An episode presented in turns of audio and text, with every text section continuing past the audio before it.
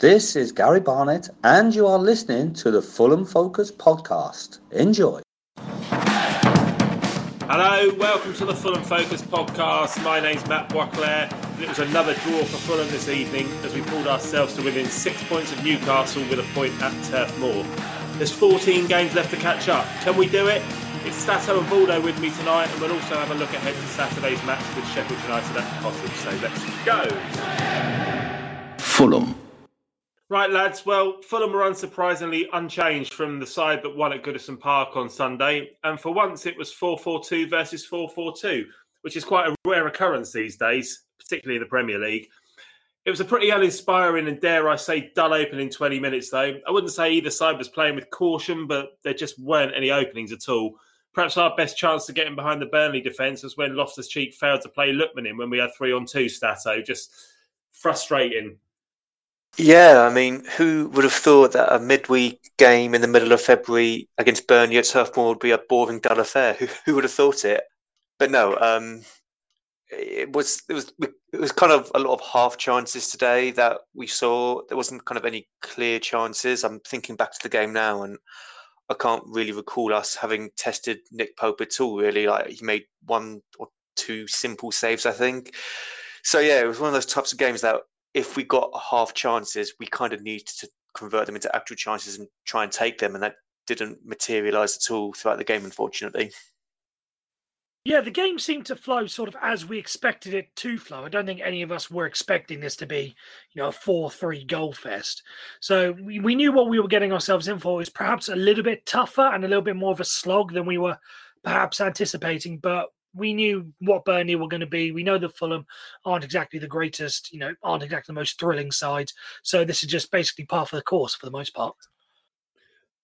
Our passing wasn't as crisp as it usually is. We made a few mistakes, and Burnley did obviously pose that aerial threat, which they pose against every team. There's nothing anybody can do against that. You know, you could be the best team in the world, but if Burnley get a corner, they've got a chance of scoring. But I didn't really feel like we were up against it at any point. You know, there was a period in the first half where they kind of pinned us in and we weren't really getting many chances. But I don't know. I felt like we did okay, even though it was just quite a dull game. What do you think?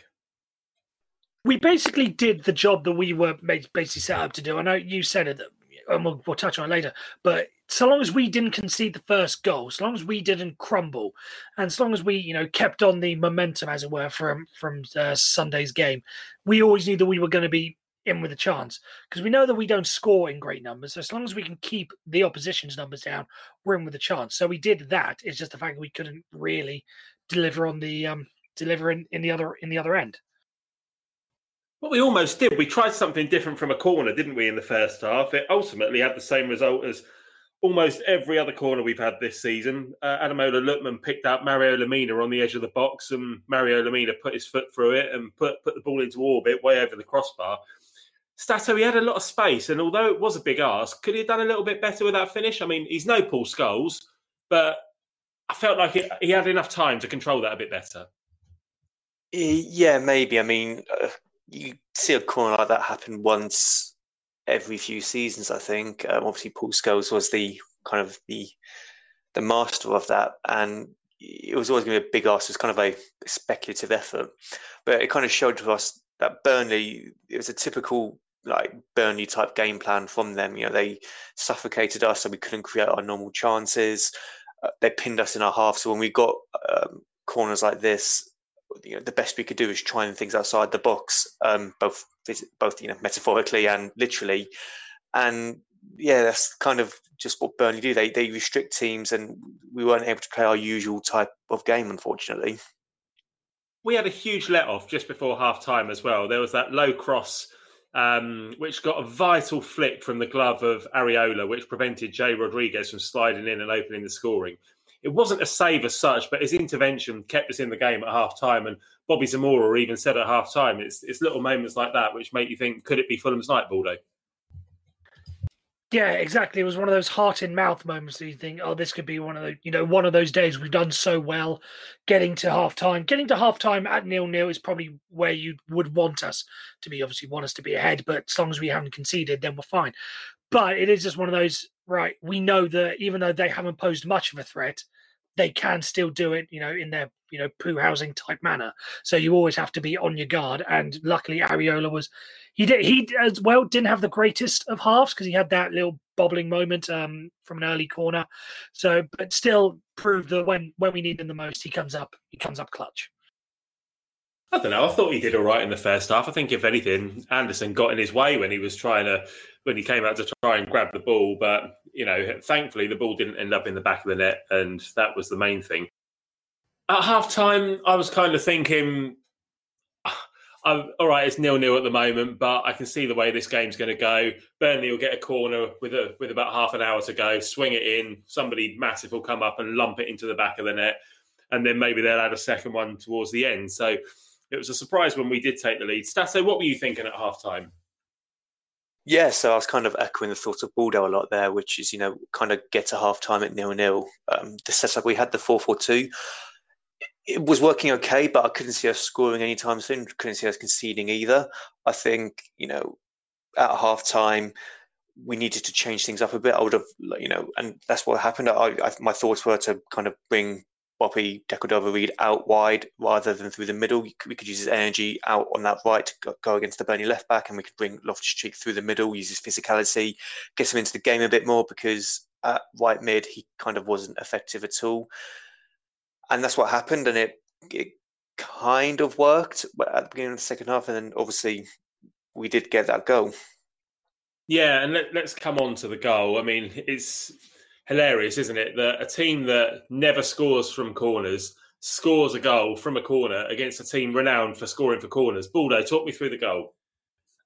It was a huge slice of luck is the only really way you can put it, because there is no way that Ola Aina is intending to chest that straight into the goal. He's probably thinking he wants to take a touch and maybe lay it off to someone or maybe have a chance himself. But he just gets a lucky deflection. And then was it Matt Lowton on the goal? It was someone on the goal line. Scuffs it and it goes in. My only question is, which goal was more hilarious to watch? Was it that one or was it Matt Ritchie's up at Newcastle's? Because it's a bit of a tight one in my mind. But either way, just glad to have them both go in. It was actually Robbie Brady on the line there, and he had an absolute stinker of a game. He came on as a sub in the first half for the injured Johan Berg Gudmundsson, conceded a corner within the first minute, picked up a yellow card, did that, and then got subbed off. It was a terrible performance from him, just which was great for us, really. Yeah, he was only on the pitch about 20 minutes, wasn't he? But I think, first of all, that didn't come off Ola Aina's chest. It came off his belly, came off his gut, if you can call it that. If you can say a professional footballer's got a gut. But Shevchuk would take you up on that. Yeah, he definitely would. Yeah, but he did adjust, and it came at him really quickly. But if you watch it in slow motion, he's turned his body, and he's meant to do it. It's come at him really quickly, but he's just directed the ball and diverted the ball towards goal. You know, second goal of the season, and fair play to him. It was right at the right time, just after half time. However, the last thing we needed after that was to concede, and that's exactly what happened. Was it poor defending from Adarabioyo, from Toshin, or was it just great skill from Rodriguez out on the right wing? I would go with the former there and say it was quite poor defending. He kind of got nutmegged very easily. There's a lot of questionable there was a lot of questionable choices made by our defence there before, in the lead up to the goal. The positioning of them was all over the place. You don't normally see Burnley get a goal in the counter attack like that, and Ashley Barnes had so much space. It was just a really weird thing that happened in a very quick space of time, and suddenly we're back to 1-0. It was just a weird goal to concede. Yeah, I think there's a lot of blame that needs to go around. Adarabioyo, I think there is some level of, you know, good skill from Jay Rodriguez for that. You have to give him some credit for that. But at the same time, Adarabioyo could have done better, probably shouldn't have, you know, tried to dive in like that. And at the same time, I saw someone on Twitter having a go at Anderson for his positioning, keeping Ashley Barnes onside, because I know as soon as the goal went in, in the VAR world, I saw wait, because it was a pretty close one. But again, Anderson's positioning there, if he'd have just stepped up a little bit, you know, keep Ashley Barnes offside, then maybe we'd have been able to get away with it. So I think there's a lot of blame that needs to go around. All right, well, after that, Burnley were then on top, so we made a change on the hour. On came Anguissa for Mario Lamina, which I felt was quite a good move, as Lamina was giving the ball away a fair bit. But he wasn't the only one giving the ball away. our passing was particularly poor once Burnley equalised, wasn't it? And then they had that spell, Stato.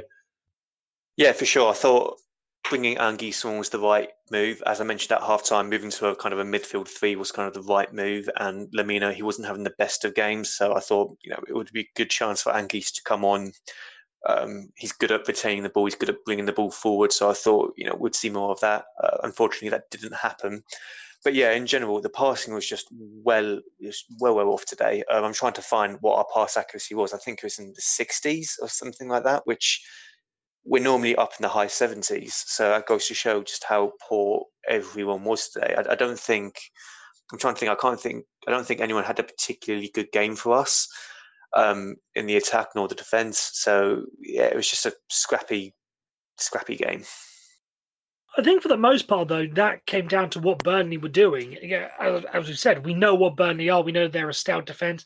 And as soon as they got the equaliser and their job was effectively done, because as the guys on Sky were saying, a draw works better for them than it does for us. They set out to frustrate us, and, you know, credit to them, it worked incredibly well. That's why, you know, they were pressuring us, and that's why our passes were going all over the place. So there is probably some level of it comes down to us, but I think you have to give credit to Burnley as well for putting us in those positions. They are very good at home, although we seem to be quite good away from home now. I think, was that our 6th game unbeaten away from home in a row? Yeah, something along those lines. And Sky set something like 60, this is the Stato area, but 61% of our points this season have come away from home, something along those lines. So it's certainly a change of pace from where we used to be in the Premier League, where we'd, you know, 05, 06, where we only won one game, or we didn't win a game away from home, or we'd only win one. So we've improved, but just not improved enough. Yeah, the 61% thing isn't that much of a surprise when you consider that we've only won once at home all season, though. Which has to change. That has to change this weekend. Anyway, we'll come on to that shortly. Cavaleiro was next to come on for Bobby Reid's Stato. 23 minutes to go. By now, Ruben Loftus-Cheek had moved from the right to up front alongside Josh Madger. So Cav played down the right. And he looked a bit better in his preferred position, I thought. I thought he came on and had quite an impact. He dug out a decent chance for Loftus-Cheek, but his header kind of came at him a bit too quickly and he skewed it wide. How do you think Cavaleiro did? Yeah, for sure. I think he was a bit of a bright spark when he came on, which is not what you expect from Cavaleiro in recent weeks. But like I said, it's probably because we're playing him out in the wing rather than up top. When he came on, he was running at players, he was taking them on, he was getting crosses in, and it was good to see. And I think it's quite unfortunate that that's the only attack and change we could make given the sub-choices we had on our bench. We had 5 defenders and then Anguissa, Onomah and Cavaleiro. And it's, you know, you can question the whole getting rid of Cabana and Kamara, but I don't think that would have made a difference anyway. But there is a slight concern there that we may be a bit light in attacking options off the bench now. Obviously, we have Mitrovic coming back, but that's only one extra player. So, you know, for me, there's a small concern that when there'll be other games like this where we're trying to find a winner and we're trying to change things up, and there tends to be limited options from the bench. I do think that at some stage, sorry, Fred, I did you say Mitrovic options off the bench. I do think there will come a stage where Mitrovic and Madger will play together. Personally, I think if we're playing with this 4-4-2, it does make sense to have a centre forward and a striker, as it were, playing together. So the options off the bench aren't really going to change.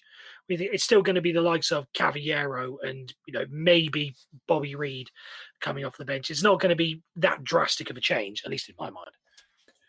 Sometimes those sort of players are quite handy to have at your disposal on the bench, because they're the sort of players that can come on and add a bit of pace, a bit more flair to the attack, and potentially change a game, as opposed to the likes of Mitrovic coming on, which I've never really been a fan of that sort of player coming on to change a game. He's the sort of player who should be starting if he's fit. But anyway, we've done that debate to death.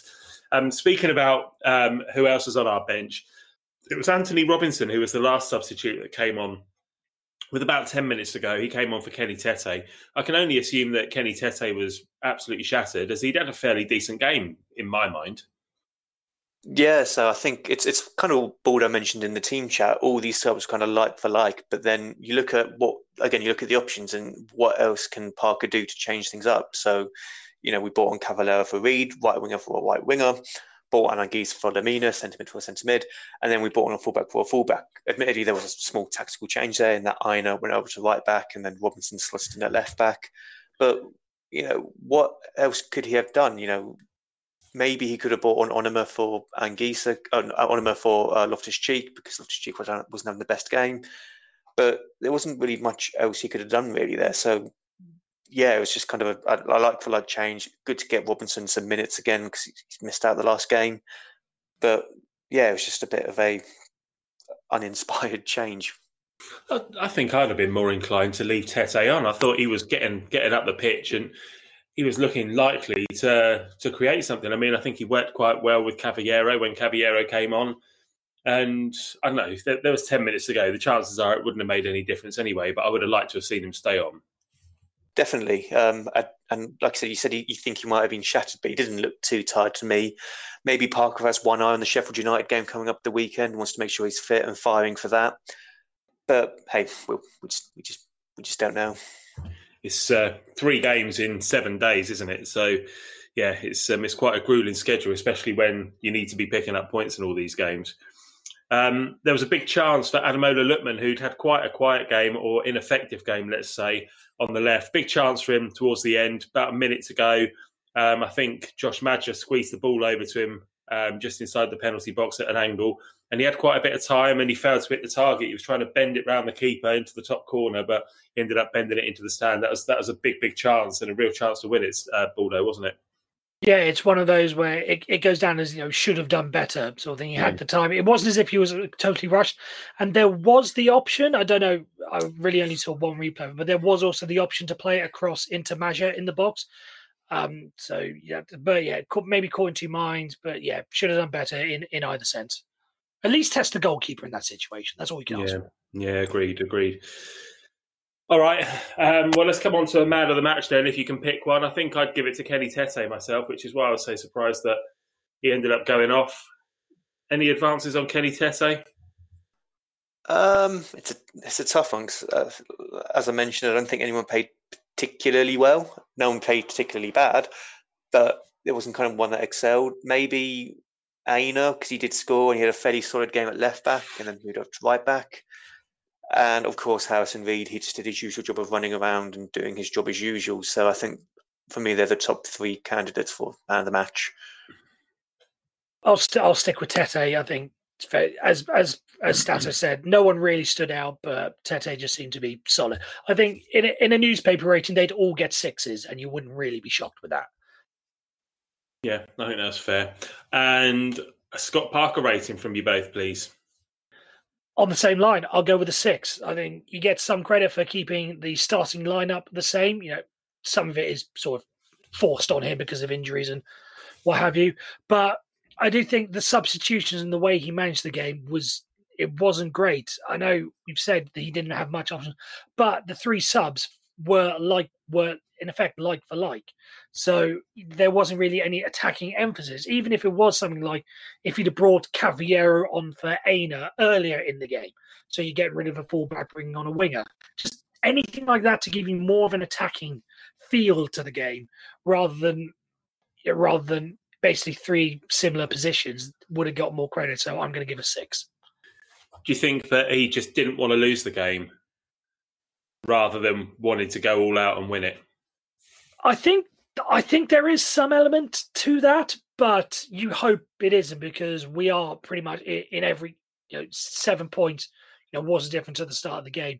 We are in, and especially in a game like this, these are games where we are in must-win territory rather than must not lose. Yeah, and that's exactly what this game is. Not only because Burnley are kind of down there in the mix, but just because of we've still got an outside chance of catching them. Plus, you look ahead after the Sheffield United and the Crystal Palace game, and it's Liverpool, Man City. So very, very tricky games. Stato, how about you? What are you giving Scott Parker out of 10 for this? Yeah, sure. So, of course, after the high of that Everton game, we came into this game trying and expecting a win because, we've never won at Goodison Park and we got a win. So then it's like, we're going to get that win at Turf Moor now against, not the best Burnley side. And, that was our 10th draw of the season now. And you can kind of you can kind of categorise our draws into either, you know, the 2-point lost category or a point gained. And, you know, the Liverpool, the Tottenham draw, they're definitely the point gained. And then, you know, they got the Brighton and the Southampton ones, which are probably 2 points dropped. And I think this one probably falls more into the whole 1-point gained category on the face of the game. We didn't really do enough to try and win. But, you know, we didn't particularly look like losing either. So for that reason, I think, yeah, like a 6-7 out of 10 for Parker. He didn't do anything wrong. I think he was limited by the options he had on the bench to try and influence it and change it for the win. I think he was trying to go for a win, but, you know, it's always going to be tough to get a second goal against a stubborn Burnley side at Turf Moor. Yeah, agreed. I mean, we say this sort of stuff, or I say this sort of stuff all the time, but on another day, Adarabioyo gets his leg an inch or two in a different position and stops that ball from going past him, and, you know, they don't get that equaliser. And Scott Parker can't play that game for him. I think the way that we set up was all right. To go ahead at Burnley was quite an achievement. I didn't expect us to take the lead, certainly not that quickly in the second half. Maybe you know, midway through the first half or something. So. Yeah, I definitely give him a 6 as well. I think had that chance from Lookman gone in at the end, we're probably looking at 8, aren't we? But it didn't. So, as I always say, this is only a bit of fun. We're just trying to pull some content, a bit more content out of the game by analysing what the manager could and couldn't have done. But I'm not sure what else he could have done today. So 6 is maybe a bit harsh, but we wanted 3 points and we only got 1. So them's the breaks. All right, so that's Burnley out the way for the season, thank God, or Burnley away out the way at least. So it's on to Sheffield United at home next. Fulham. Right, Stato, you've got some stats for us, I believe. I do indeed. And as the bottom team in the Premier League, it's pretty grim reading for Sheffield United. Like, recently I did the stats for West Ham, and they were probably one of the most improved teams in the Premier League from last season. And Sheffield United are almost kind of the polar opposites of this. So, you know, for context, last season they finished 9th. They're getting 1.4 points per game, scoring at least 1 goal a game, conceding just 1 goal, and they kept clean sheets in 34% of their games.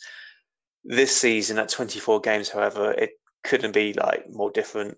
They're now getting just 0.5 points per game, scoring just 0.6, less than a goal a game, and conceding a whopping 1.7 goals per game. And they've kept clean sheets in just 4%, which equates to just 1 game this season.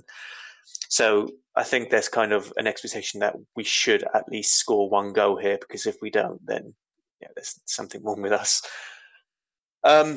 Looking at kind of their record on the road so far, they've lost 10 out of 12 away games this season, accumulating only 4 points from those other 2 games. And they've only scored 6 goals in away games this season and have conceded 22. Although, despite being the bottom team in the Premier League, you know, their defensive stats, they're conceding a lot of goals, but it's not actually the worst defensive record out there in the Premier League. You know, you've got West Brom, who are conceding far more goals. They have a far worse goal difference. And if we look into their stats in more detail, you know, they rank 8th in terms of shots faced per game, with 13.1 shots. For comparison, we're 10th in this regard, so we face an average of about 11.8 shots per game. So it's a similar amount of shots. They just kind of let a few more in. They rank 3rd, so quite highly in terms of fouls committed per game of 12.4.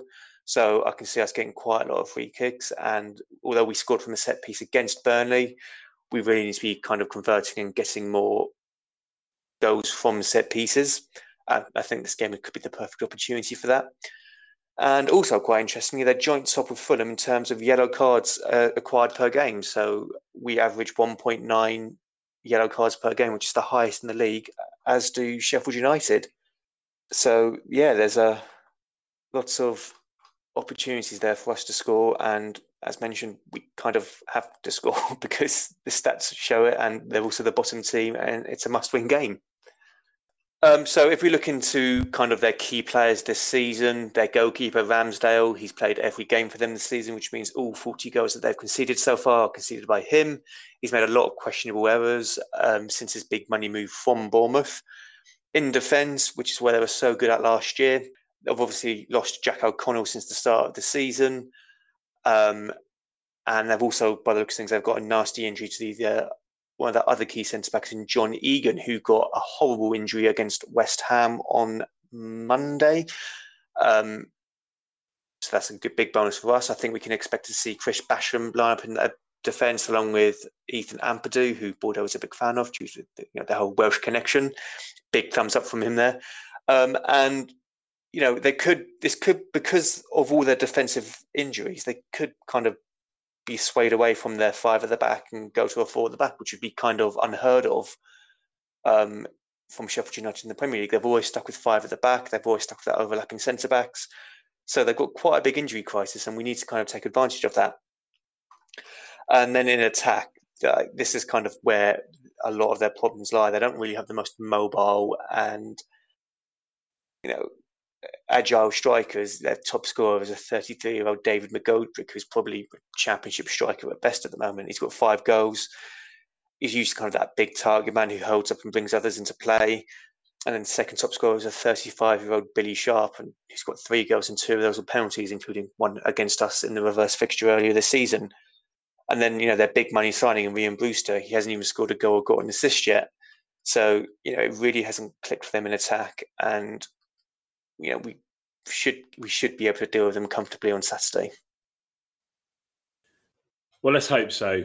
So the harsh reality of the fact for us is that we've got 14 games left to rescue ourselves.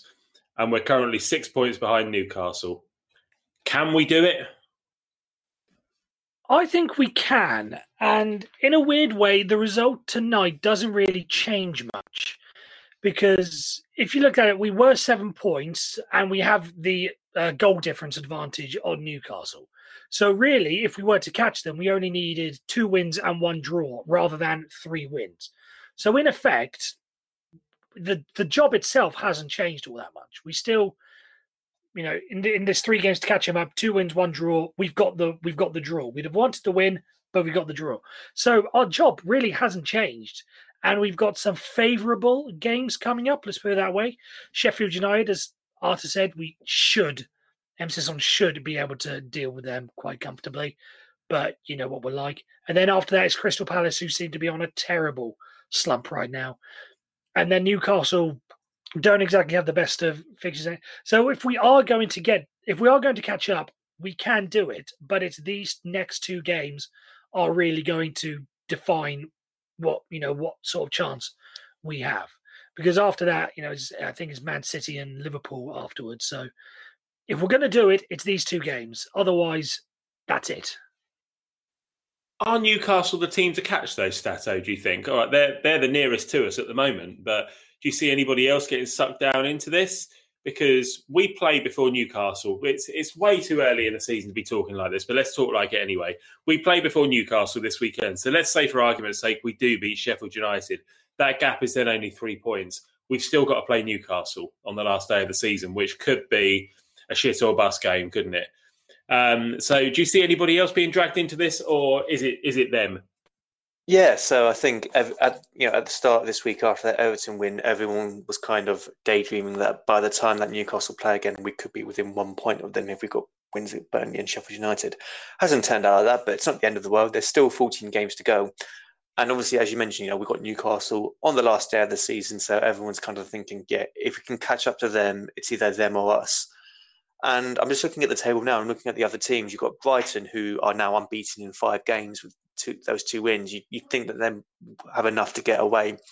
Burnley today, they were nothing special, and you'd think they could get drawn into it. But then at the same time, a few more kind of tough Turf Moor performances from them could see them pulled to safety. But you never know, it could all kind of fall apart for them. Crystal Palace are a team I'm looking at. They are on 29 points. They are 10 points ahead of us, yes. But they're in terrible form at the moment. They're just losing. They've lost 2 on the bounce now. They are without Zaha. I don't know for how long they are without him. The longer they are without him, the better for us. I'm not sure if we'll be back in time when we play them in 2 weeks' time. We'd like to hope he is, because if he is, I think that's a nice, easy win for us. Because without him, they're nothing. And also, one to kind of keep an eye on, I don't think there'll be any trouble, but Southampton now, they've lost 6 on the bounce. The longest they've lost, it's the longest run of games they've lost in a row. They are also, they're on 29 points. I don't think they'll be, they'll be down there with us. I think they'll kind of get their shit together and Danny Ings will start scoring again. But yeah, whilst there's teams within 10 points of us, I think there's every chance that they could fall into the relegation battle. But for them to do that, it's all on us as the 18th place team to pull other teams into the battle by getting points and catching up to them. Yeah, you're right. At the end of the day, if we win 14 on the bounce, then we're safe. But the fact that we've only won 3 all season probably doesn't bode well for winning those last 14 games in a row.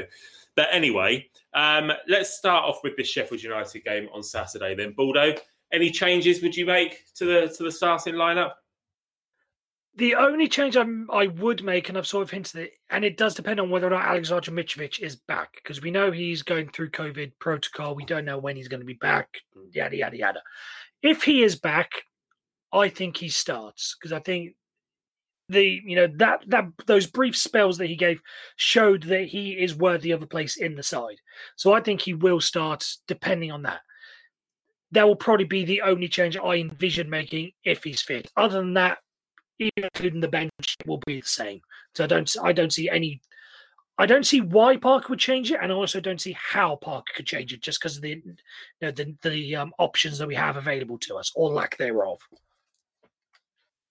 How about for you, Stato? Yeah, I think I agree mostly with what Baldo says. You keep the defence. Maybe, there's a claim for Robinson to come back into the team, so we have a natural left-footer in that left-back position. Midfield, Lamina, Reid, they're solid in that midfield too together. I'd be quite happy to see the same starting 11, but in terms of tactics, I'd like to see Bobby Reid go out on the right and Loftus-Cheek in the middle. I don't think Loftus-Cheek is a right midfielder. We all know he's not. He's not a winger. He's very much a centre midfielder. He's a good centre midfielder, and if we play him in his position, I think he will excel a lot more than how he's playing at the moment. So I'd like to see that. Have him play either as kind of a second striker behind Madger or a bit further back in that number 10 role, and have Bobby Reid out wide. I think that's the only kind of difference I'd like to see on Saturday. Okay, let's wrap up then. Let's go for a score prediction, Baldo.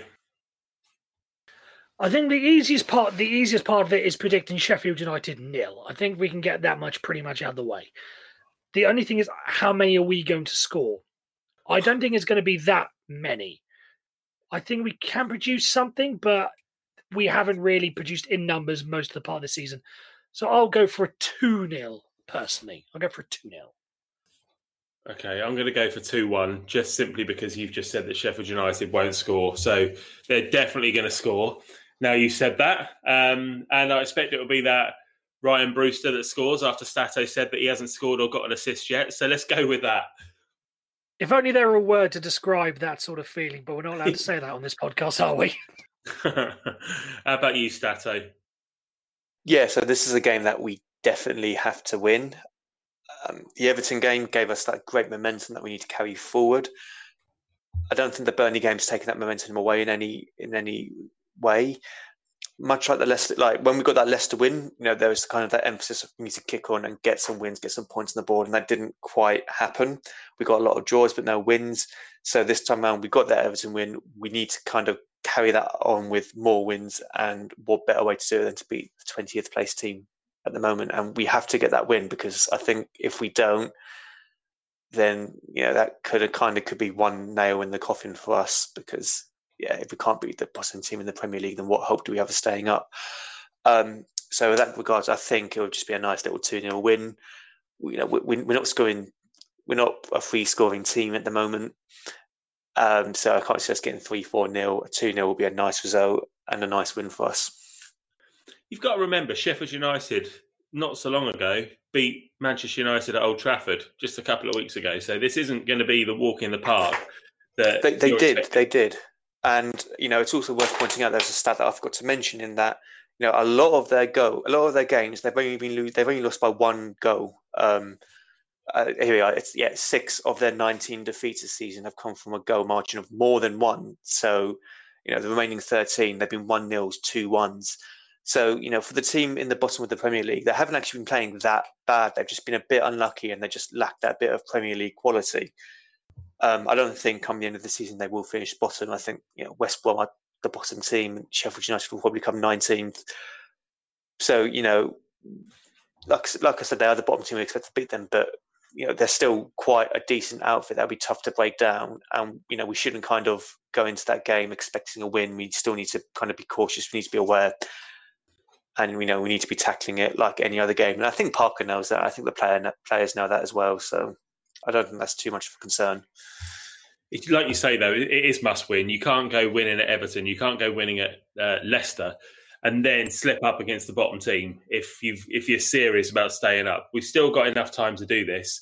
I thought that it was game over a couple of weeks ago, and it seems we're still in it. So, you know, we've got to see this team off on Saturday to start with. All right, well, that's that then. The next show will be out on Monday morning, where we'll have a look back over the Sheffield United game. So speak to you then. Cheers.